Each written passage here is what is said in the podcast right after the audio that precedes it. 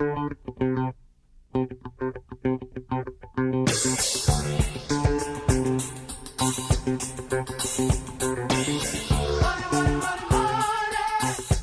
it's a bad company, you can shut it down. If it's a great company, you want to do it. But if it's an okay company, you are stuck. I've had these periods of time when I used to be really depressed about the price. But then I truly believe in the promise of blockchain. So entrepreneurs should not be gamblers. People will steal from their mother. People will rob their own brother.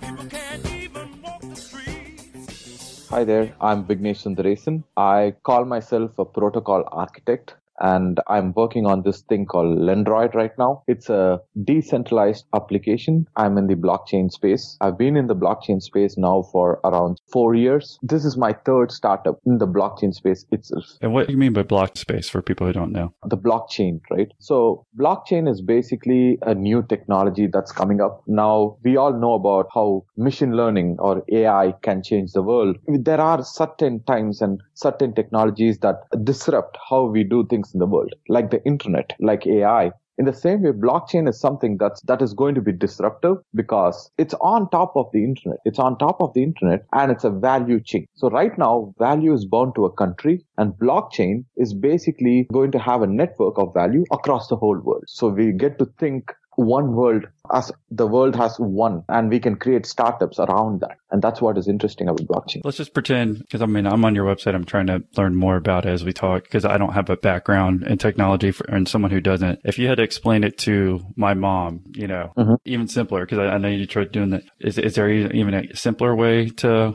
compare it or understand it? So, like practically speaking, blockchain will look like you using a bank, right? So there is a bank and the bank might have a mobile app and uh, you just open your mobile app, you do your transactions, right? What's happening in the back background is the bank is handling everything for you. Uh, they're, they're transferring money, they're transferring balances, they're maintaining your money, etc. With blockchain, it's something similar, but instead of the bank, one single party working for us behind. This specific job is decentralized. It's given to a lot of people. So what happens is the power, the political power does not get accumulated in one, one place. So when we say, think about banks, we always say it's too big to fail. And when the crash happened, it's, it was because the power got accumulated in one place. The idea of blockchain is to replicate the banking network, but not to let the power be accumulated with one entity or one corporation. That's the idea. And so did that have anything to do with like Bitcoin? Or were you talking about same type of thing? So uh, when I say blockchain, it's basically uh, the technology that that is behind Bitcoin. So Bitcoin is one of the products uh, that uses the blockchain technology,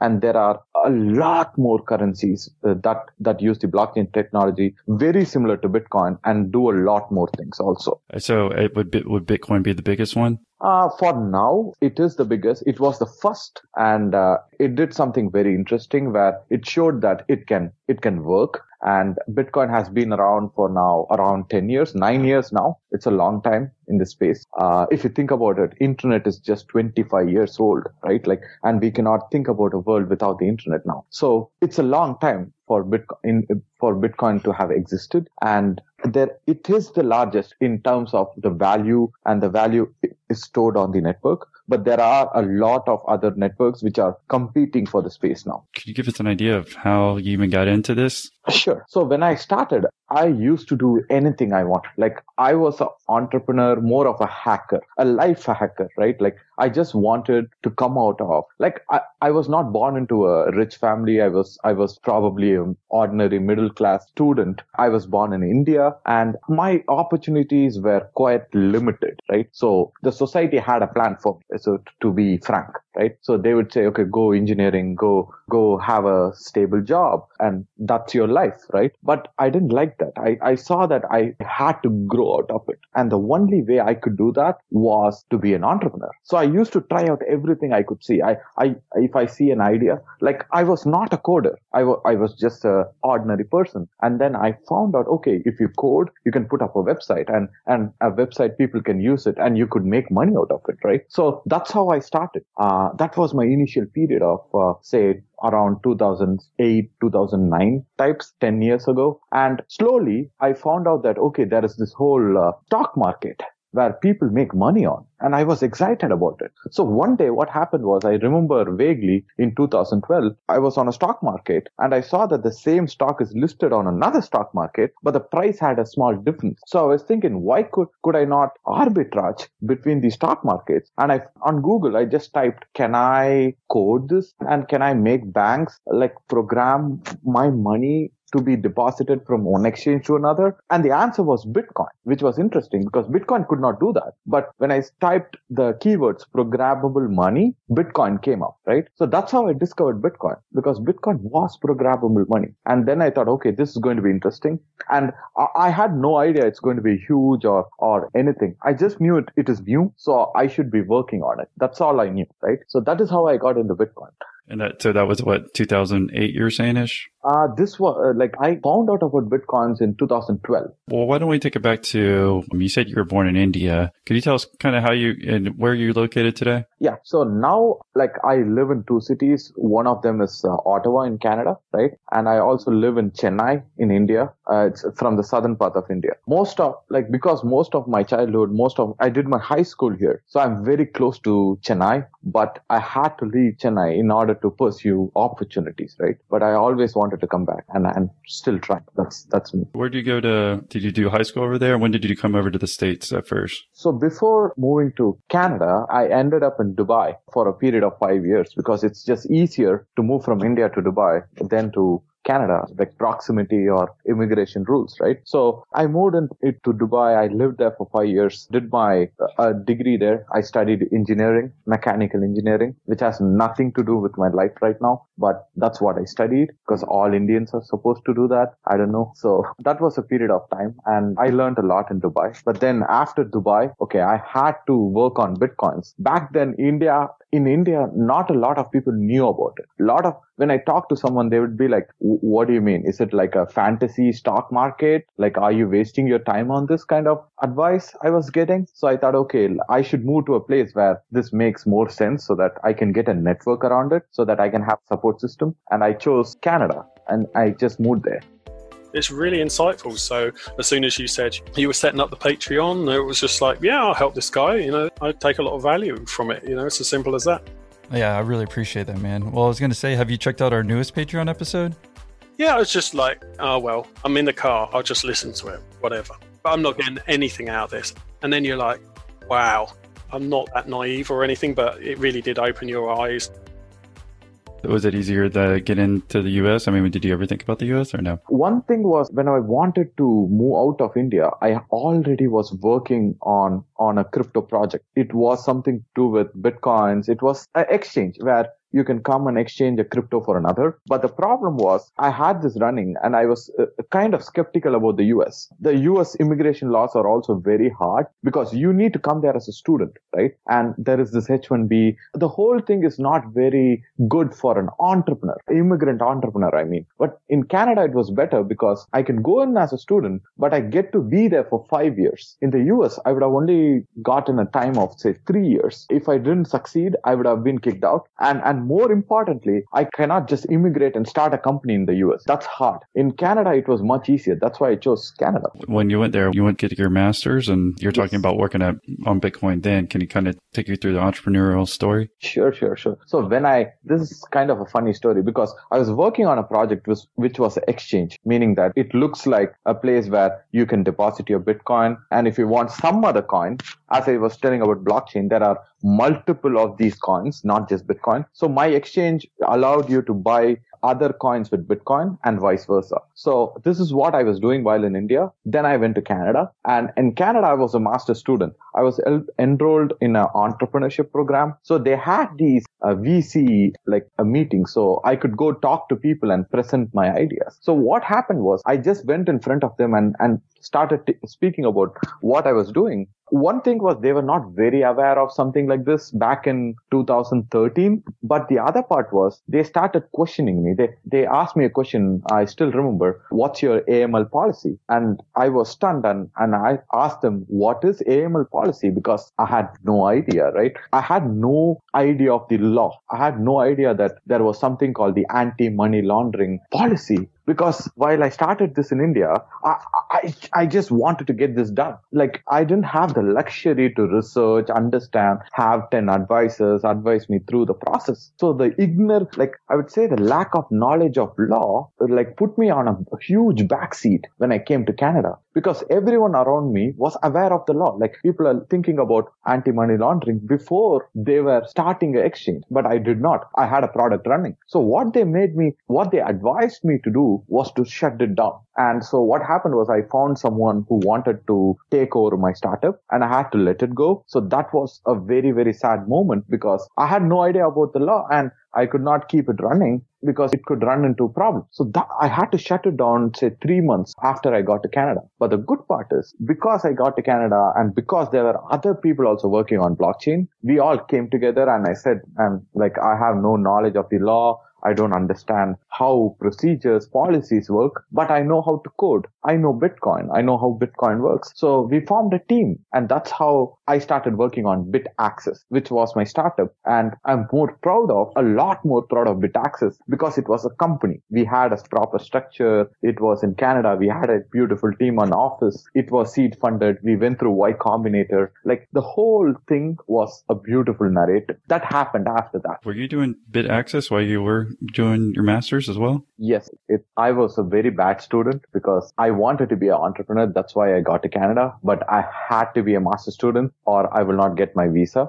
I used to st- uh, go to my go to school at around 6 p.m. So it was a evening school. So 6 to 9 was my school hours, and I used to work from say 8 in the morning to 5 in the evening. It was a decent balance. I got uh, good advice from my professors. Like I'm really happy with what the course did to me and the kind of people it got me in touch with. But I had no other choice, to be frank. Yeah. Why don't you tell us about founding BitAccess? How many co-founders did we have? Sure. And about Y Combinator and getting into that. BitAccess was, we had four co-founders when we started, all from different backgrounds. I was more of a coder. There was, uh, one guy who was hardware and he understood how to make kiosks. And there was a person who was working on sales and another person who understood law, policies, management and, and things I had no idea of. So it was a nice team because we complemented each other and we just started off. We just sat down. We were sitting in, uh, I think in the basement of my co-founder and we just started coding the ATM machine. So we wanted to make this ATM machine like the ATMs you find, but that will work with Bitcoin. So you come to the machine, you put in your fiat and you, you will fiat meaning US dollars and you will get Bitcoin. And if you deposit Bitcoins, you will get US dollars. That was the whole idea. Four founders total. Was it 25, 25, 25, 25? Yes, yes, we started with a equal proportion. Okay, good. And with that, can you talk about when you did get into Y Combinator, how that worked out? Sure. I was not the best person to understand how the ecosystem was in Canada or the US. My founder, his name is Mo, and he was the one who knew about these things. He knew, okay, like if we can get into Y Combinator, that'll be huge. So he was the guy who applied to Y Combinator. And Y Combinator in 2013 were thinking about Bitcoins. They wanted to support a few Bitcoin companies because they wanted to see where it's going to go. I'm not sure if they invested in a lot of other Bitcoin companies after that, but our batch had around six companies that were Bitcoin. We already were working on a product. We had a product to show them. So we, we made a small video of how our product works. We filled out the whole application that they put out. I think it, it was a few pages and then we sent it out to them. They mailed us saying, okay, you are selected for an interview and it's a all paid trip to Mountain View. That's a good thing to take. So we all went there. We met Justin Kan, Garry Tan, and we spoke about our company. They really liked the idea. Like again, we didn't know where we were going. It was something we wanted to start and we were all passionate about it and and they really liked that and we were not doing it for the sake of say like being an entrepreneur or we didn't apply just so that we can get into y combinator we had wanted this we were really passionate about it they were happy to support us and so they called us the same day and said that you are in so we were really happy and so we were part of the y combinator summer 2014 batch it's been a while Yeah. And you're saying is Mountain View, where's that? uh, mountain view california it is 50 miles from san francisco i think So can you tell us about the transition? Did you have to move down there and tell us about your time there? And Sure. So Y Combinator is a, I would not call it an incubator because usually incubators have office space. You go there, you work there. And the Y Combinator model is a little different. You are not forced to come to a spot or stay somewhere. They let you be yourself. So what they do is they fund you with an initial amount. Uh, when we were going into Y Combinator, it was around $120,000 they will fund your company with that and they will take a stake of say 7 percentage around around 7 percentage is what they will take from your company. And they will let you either stay in mountain view like it's your own choice. If you move they don't give you office space. You have to find one around mountain view. So what we did was we took a house and we just had a hacker house. All our founders stayed in one place. This was during the summer of 2014 y combinator runs for 3 months. What y combinator entitles is you go there only on tuesdays for something called a dinner they will usually invite someone interesting from the industry, a celebrity. When I was there, we had Mark Zuckerberg one Tuesday, Peter Thiel one Tuesday, Max Levchin one Tuesday. So these are the kind of people who would come for the dinner. We will have food and they would share their experiences. Usually it's confidential. So what they do is they give us some extra information about what they really feel and they cannot speak out on public media. We get a good grasp of what they feel and what their thesis is about the world. And it helps us a lot. Plus, we also get uh, something called the office hours. So we can talk to any of the partners as Y Combinator and they would give us, say, half an hour. We would have to come there, say, I got office hours with Paul Graham at say 12 o'clock. So I only come to Y Combinator at 11:45. I talk to him and I go back to my house. So something like all right. So were you still planning on launching the ATM with the company or uh, what did it end up becoming after Y Combinator and during it? And then let's lead into what you're doing today. Sure. BitAccess itself, we worked on the ATMs for uh, around two years after Y Combinator also. We kept working on it, but we knew that it was a self-defeating project or a product since we started because if Bitcoin is digital, why do we need a physical machine? That was the question that kept coming back, but it had its own niche. So people who had no idea of Bitcoins were first getting introduced to Bitcoin through our machines. So it became more of a marketing educational tool than a utility tool. That was there, but there was not a lot of money in it. So we had to pivot. We pivoted into selling, say, Bitcoins through any means we can.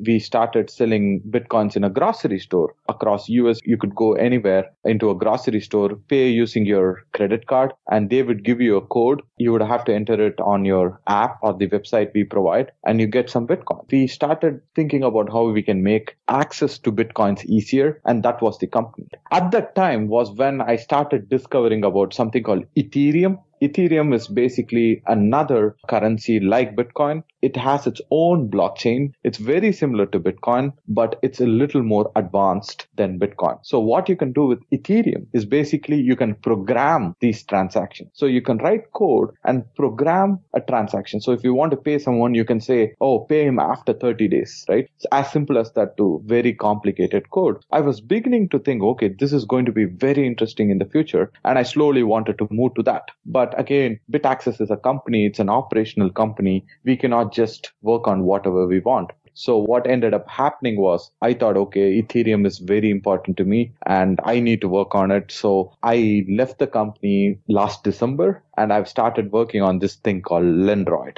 which is my current startup. Could you tell us about leaving the company? Was that hard? Did you have to give back equity? Could just walk us through that. I think it was a hard and easy. The hard part was it is a very emotional time. Like you build something, it's your baby and to leave it, it's really hard. When I sleep, I still think, sometimes think about BitAccess and the time we spent together and everything. It's like a marriage, right? It's hard and it took a huge emotional toll on me. That is on the other side. But I would say say it was easier on the legal side because we had a nice agreement, right? So when we started the company, we didn't just give 25% to every founder, but it was vested over five years. You get five percentage for every year you work at the company. What happened was at the time I wanted to leave, I was around the three year mark. So I took my three year equity. The two year equity went back to the company and the company is still beautifully operated. And that my equity that I gave back is being used to hire someone else so that the company can succeed further. So I think it, it was much, much, much easier than if I just had all the equity and it would have been bad. You're talking about the emotional side. What, what what's so hard for you? What I would say is when you start working on an idea,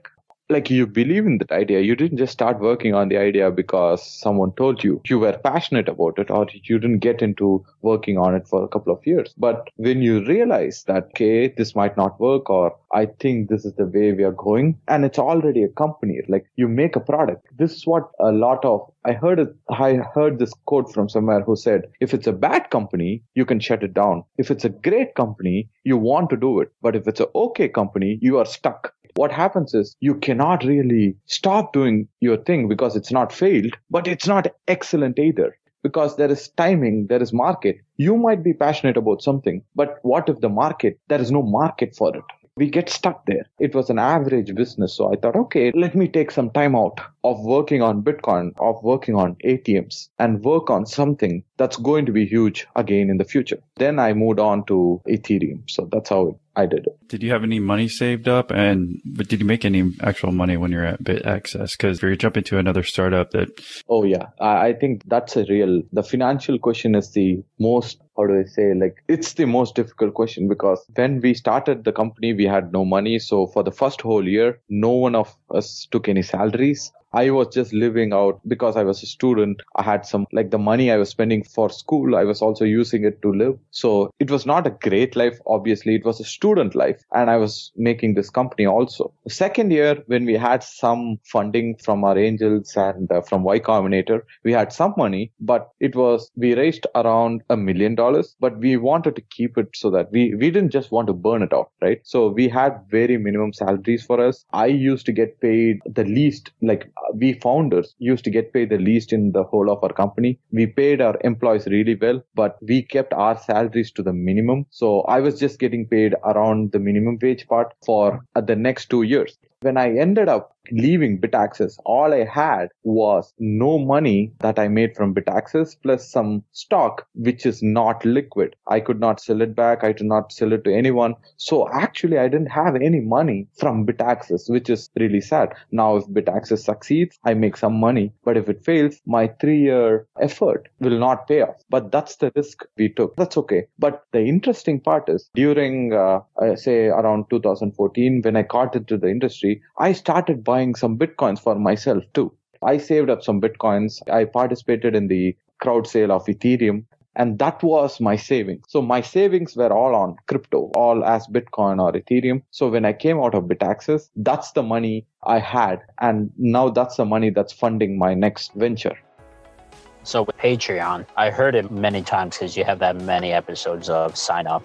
So that's always in the back of mind. But then I checked it out a few times and I was like, do I really want to do this? So I'll push it off a little bit. And then you posted your goal achievement of 69 Patreon members. And I was like, you know what, what better time than now? Originally, I was going to go for the lower one, the $9 a month. But one, I want to have the conversation with you. But two, I always find that anytime I cheap out, I always find that I want to return it and upgrade to what I really, really wanted. So that's why I'm paying the higher one, if that makes sense. But it was just constantly pushing it off, pushing it off. And then I would just like, fuck it. I already listened to all of them. So why not? You started this venture slowly discussing in the beginning. I guess you're still in Ottawa today, right now. I know you said you travel back and forth, but as of today, you're in Ottawa. Uh, right now, I'm in Chennai. Well, why don't you tell us when you started Lendroid?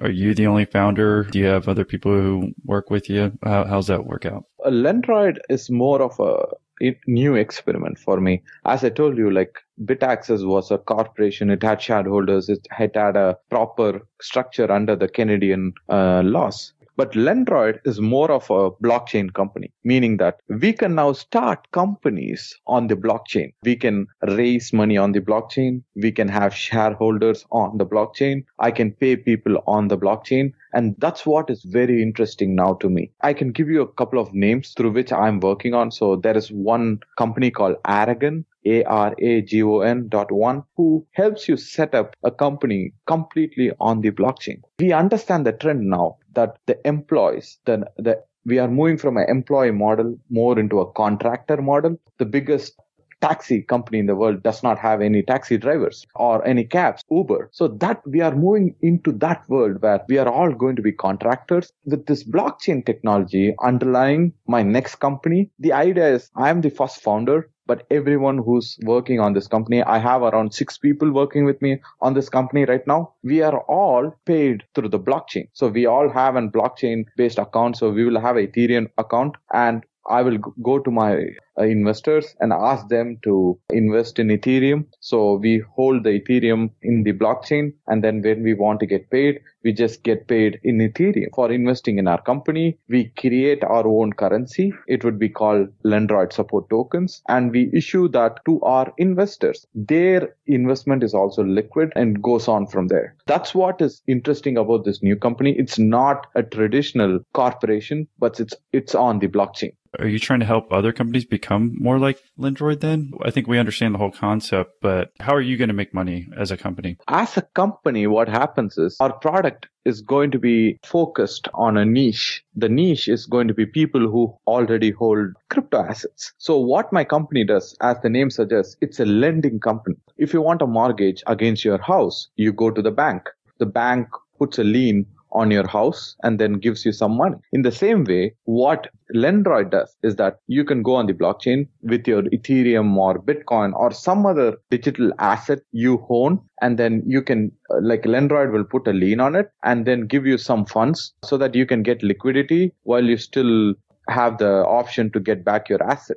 So that is the idea of Lendroid. So it's a niche product that does lending for digital assets. What are some examples of digital assets? Sure. So today we are not exposed to a lot of digital assets. We are not used to thinking about digital assets. When we think about asset, we think about a car, we think about a house, we think about property, a land, or things like this. But digitally speaking, most of the things are being offered as services like your Facebook profile or, or some blog post or a video you made or say like something you created on the internet does not become your own asset. So we have not used to that narrative at all. Now with things changing, for example, today there is this thing called Bitcoin on the internet, which was the first digital asset. Digital asset because you own it. You cannot replicate it. When you give it to someone, you have given it to someone. You cannot just take it back. So you can enforce rules around an asset and you don't need a government to enforce these rules. It's a digital asset. And for the first time, we discovered, oh, we can do this with other things also. So now people are working on, there are a lot of projects on the blockchain that are working to make your videos on the internet your own asset. So imagine this tomorrow, you made a video. For example, this whole podcast, you make this podcast, but you don't think about your own podcast as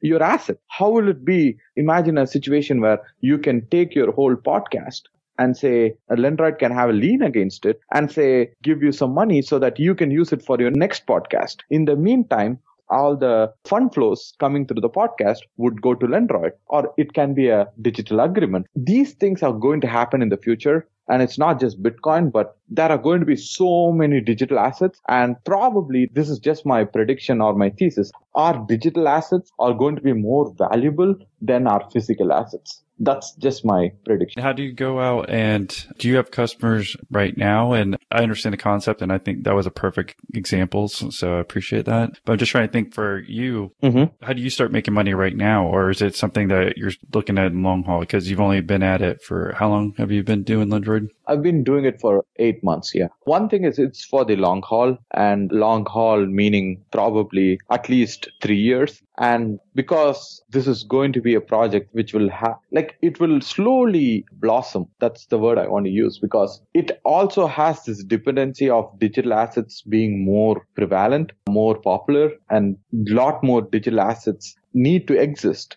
before this product can be really useful. What I'm doing right now is slowly going with the industry, slowly going with the trend, serving the industry if there are any digital asset. Once I identify digital asset, I call the person who created the asset or who people who are managing this asset and then ask them or, tell them that we have this product called Lendroid and ask them to introduce our product to their customers. There is this new currency, cryptocurrency that is coming up. That is a digital asset. So we try to approach their community saying that, oh, the whole community, we have this product Lendroid. Can you try us out and see if you want any new features? We approach them not with the business in mind, but to figure out if there is really a problem that we are solving for them. And if we are, we will start making money in a couple of years. And how do you find those people that own or ma- manage those digital assets that you approach? Yeah. So usually I, we stick to this industry. The whole industry is not very huge. So that's an advantage. We know all the founders are popular on Twitter. You can go to conferences and meet them personally. There are also this Slack community. So every cryptocurrency has its own Slack community. So what happens? There are 3000 members it's a forum basically 3000 members or 4000 members in each cryptocurrency community we just try to join their community and understand what their asset does and try to offer something that might make sense for them so we join these communities one by one separately And the the people that are working for you now, you said you,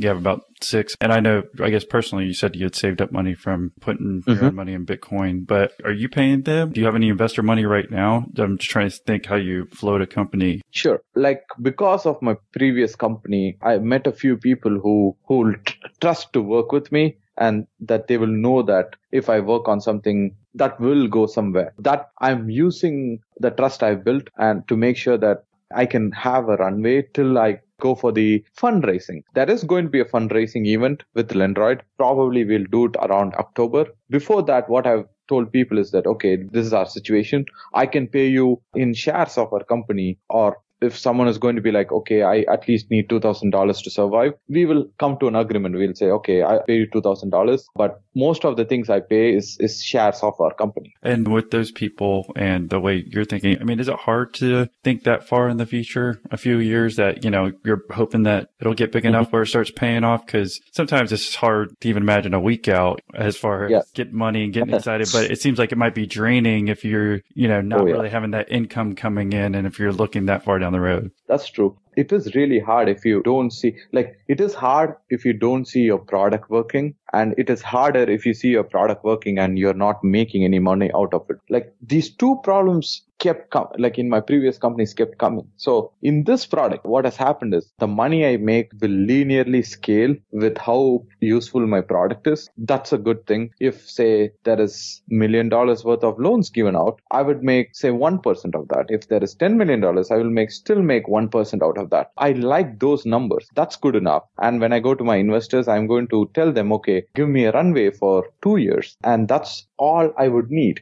If this digital asset market is successful, I base my thesis on the fact that on the predicate that digital assets will be popular. If that fails, my startup fails and I'm okay accepting defeat there, right? But if it's successful and I'm not the company which is lending, I will feel really sad. That's the thing. What do you see as the the most likely digital asset that you could lend against if you're looking down the road? One of the things that was really interesting in the recent times was we have domain names. Domain name, if you think about it, is a digital asset. Say google.com is very, very, very valuable. There are so many domain names and so many websites. And this basic digital asset is not considered a digital asset today because the system on which the domain names are issued are a very centralized system. So there is the ICANN, there are registrars like GoDaddy, which are all centralized companies. There are now companies building the equal equivalent of the domain naming system on the blockchain. There is going to be domain names issued on the blockchain. When you own this domain name, you own it. You don't own it. You own it and you control it wholly. The first things we started thinking about lending against was these domain names. So there are already a few domain names that have been issued on the blockchain and we can easily hold control of them. We can make sure that there is no funny businesses like someone claiming that, oh, we didn't really give them or something. Because the enforcement is autonomous, we get to hold their collateral properly and then we lend some Ethereum or any other money they are requesting. And then we do the whole lending process. The first asset would be the domain names, but issued on the blockchain. Is that going to be your number one target? And if so, you said, what's going to do? Are you just going to think you solely focus on that? Cause like I said, I think you gave some great examples at first, but you know, you got to focus on eventually on making the money. Yes. We feel like the place we are starting with domain names on the blockchain is a huge area. Already there are around, I think, 150,000. There are, I think there is around 100 million dollars worth of Ethereum, which was spent on acquiring various domain names. That would be my first target. And we could make decent revenues if we can pull out a product that works for them. That will be my focus. And I think in the future, if that market expands, we expand with them, or I will start discovering a lot more other digital assets that come up. Do you have any other competition out there right now? And you said, I mean, I don't know if they're targeting differently or if you know them. That's the good part. Usually when I do a company, because of the situation and the kind of privileges I hold in my life, I choose a company where I don't have any competition because if I did, I might not be able to do the first, the first leg would be really hard for me because of the support network I have. This specific Lendroid company does not have any competition right now, which makes it a great company. But once people see it working, I will have a lot of competition, but then I will have the first mover advantage. It must be harder for you at first that a lot of it's Oh. education, right? Oh, huge, huge amount of education. I was working with my software engineer last week. We worked for seven days and we thought, okay, what work did we get done? And if you look at the code, we just added four lines of code. So, which is funny because that is less than a line of code for a day. But the reality is we had to understand some other system. If you want to build something on top of the traffic signal systems of a country, you need to understand that system more than uh, understanding syntax of a language you want to work on. That takes a lot of time and understanding these networks and how that digital asset works takes a really, really huge time. Well, let's talk about, you're talking about working seven days a week. Was, how about that work life balance and where's it at right now? so I think I burn out a lot. I think I should not. And, uh, but the problem is, I think this happens to every entrepreneur. We get too passionate about something. That's a good part of going to a job. They kick you out after some time, or at least on the weekends, you don't get to work. But for us, most of the time is, it's at least in my brain all the time. I'm thinking, I'm looking at it and I'm thinking, oh, what if this is a digital asset? Or if someone approaches me, they start talking about Bitcoin or blockchain and it does not feel like work, but it takes some toll on me. I don't think I might have a life because people around me want to talk about bitcoins. They are excited and it's a bull market. So that's the worst part where at least when the price goes down, probably I will get some break because no one will want to talk about it then. But right now it's seven days and, and I either think about it, work on it or talk about it all the time. Appreciate you doing the call here. Yeah, favorite podcast by far. I love it. Oh yeah. Why's that? So I graduated 2017 from Michigan. I heard that shout out the other day. That was pretty cool. Basically, two months after I graduated, I started listening to the podcast. Loved it. I think there were maybe 30 episodes or something out by that point. And I consider myself to be pretty entrepreneurial. Started a business last year. This helped a ton. And it's hard, I think, to find entrepreneurs. I was just looking for entrepreneurial meetups. And I think, wow, this is more of an awesome opportunity to talk with other entrepreneurs. The value It's I mean, it's insane. Like people make these types of entrepreneurial insight things of thousands of dollars. This is 12 per month, but 12 per month is like nothing.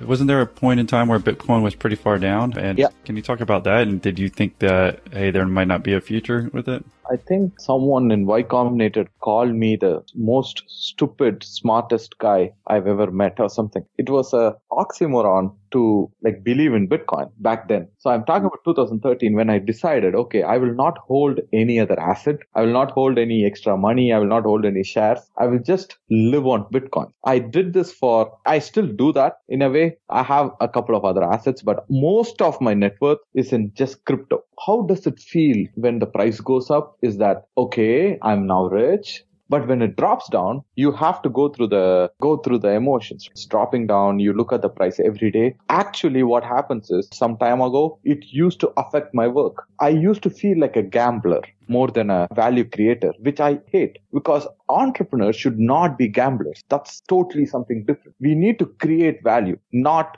find an arbitrage and capture value. That's not us. We have to create something and that's what feels really good. But because of the price movements, I've had these periods of time when I used to be really depressed about the price. But then after a couple of bubbles, I've learned that's a passive thing. I truly believe in the promise of blockchain what I really think is the world has seen blockchain and the world cannot go back. We need blockchain. It might not be Bitcoin. It might not be Ethereum. It might be something else, but there will be something around. And that's why I really love the industry and the price might go up or go down. I'm going to have a lot of my net worth in Bitcoin. Talking about the coworkers, are they all live within your area, either in Canada or India? And can you talk about working with them and managing them? Sure. That's another part of having a blockchain company. The first thing is we are, we all work like contractors to a smart contract that is paying us. Not it's even me, even though I have a company and I'm the president and head of the foundation, I also get paid like a contractor. And we don't really stay together. Most of our work is over the internet. So we use GitHub primarily to communicate because we would communicate with a code commit or a pull request or a bug report, etc. And we talk over Slack I think without Slack, a lot of things we are doing will not be possible.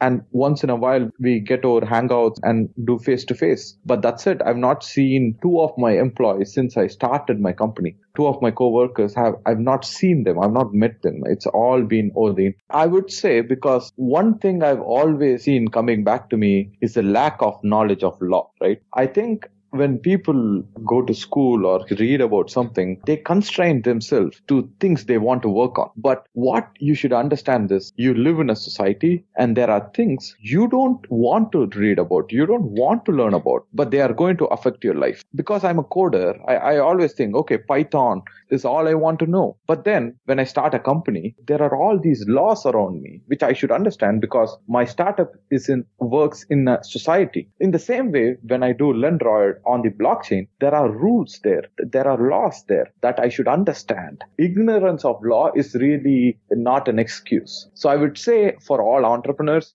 they should take a preliminary course in law or corporate law to understand how to because this really gets political with your co-founders because if some of one of your co-founders knows more law than you they might do, not do it intentionally but they are at an advantage i learned this the hard way i will never go through the uh, go through a startup without knowing law because lawyers can help but they only help you because they are getting paid you can help yourself by knowing law and that's very important No, I appreciate the advice for those who are listening. And is there anything else in closing that you would want to tell entrepreneurs or think about starting their own companies? Sure. I think to sum up, I think that we are in this world and we are moving towards a more individualistic work style. Entrepreneurship, contracting for jobs, or for everything is has the same theme. It is mobility. It is expression. I want to express my creativity as a product. It is experiences. I want to travel the world and all these things come and fall in place on blockchain. So what I would recommend readers is to research a little bit more about blockchains, understand what kind of world it is creating.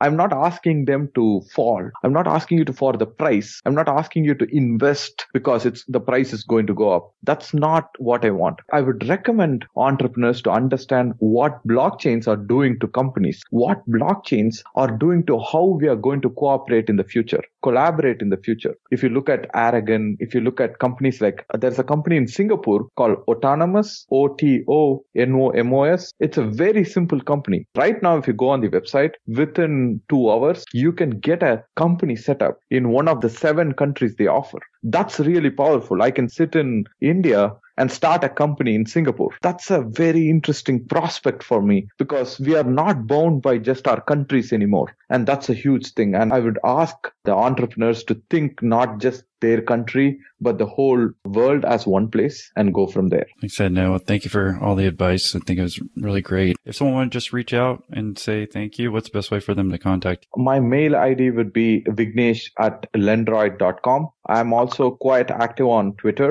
at V-I-G-S-U-N, Vixen. So those will be the method. We'll have those in the show notes. So, well, thank you for coming on and uh, sharing your story. Awesome. Thank you so much. Thank you so much. If you think this episode could help inspire a friend or family member, then please pass it on. Flash forward to 2009, and I'm back in the golf business as a club pro, and I get a message on my MySpace page from a 14 year old kid in Mexico claiming that I was his father. You know, he says I impregnated his mom in the champagne room at a club in Cozumel on New Year's Eve in 1998. And I immediately called bullshit because I remember that night vividly. And there were at least five other guys with me uh, that were also prime candidates. So I have to go down there as part of a paternity hearing. And the night before I have to testify, So, if you want to hear more interesting stories just like this preview, well, become a Patreon member today. You know you're missing out. Just check the link in your episode description below to join the club or go to millionaire interviews.com forward slash Patreon. Thanks again for tuning in, and we'll see you in the membership forum.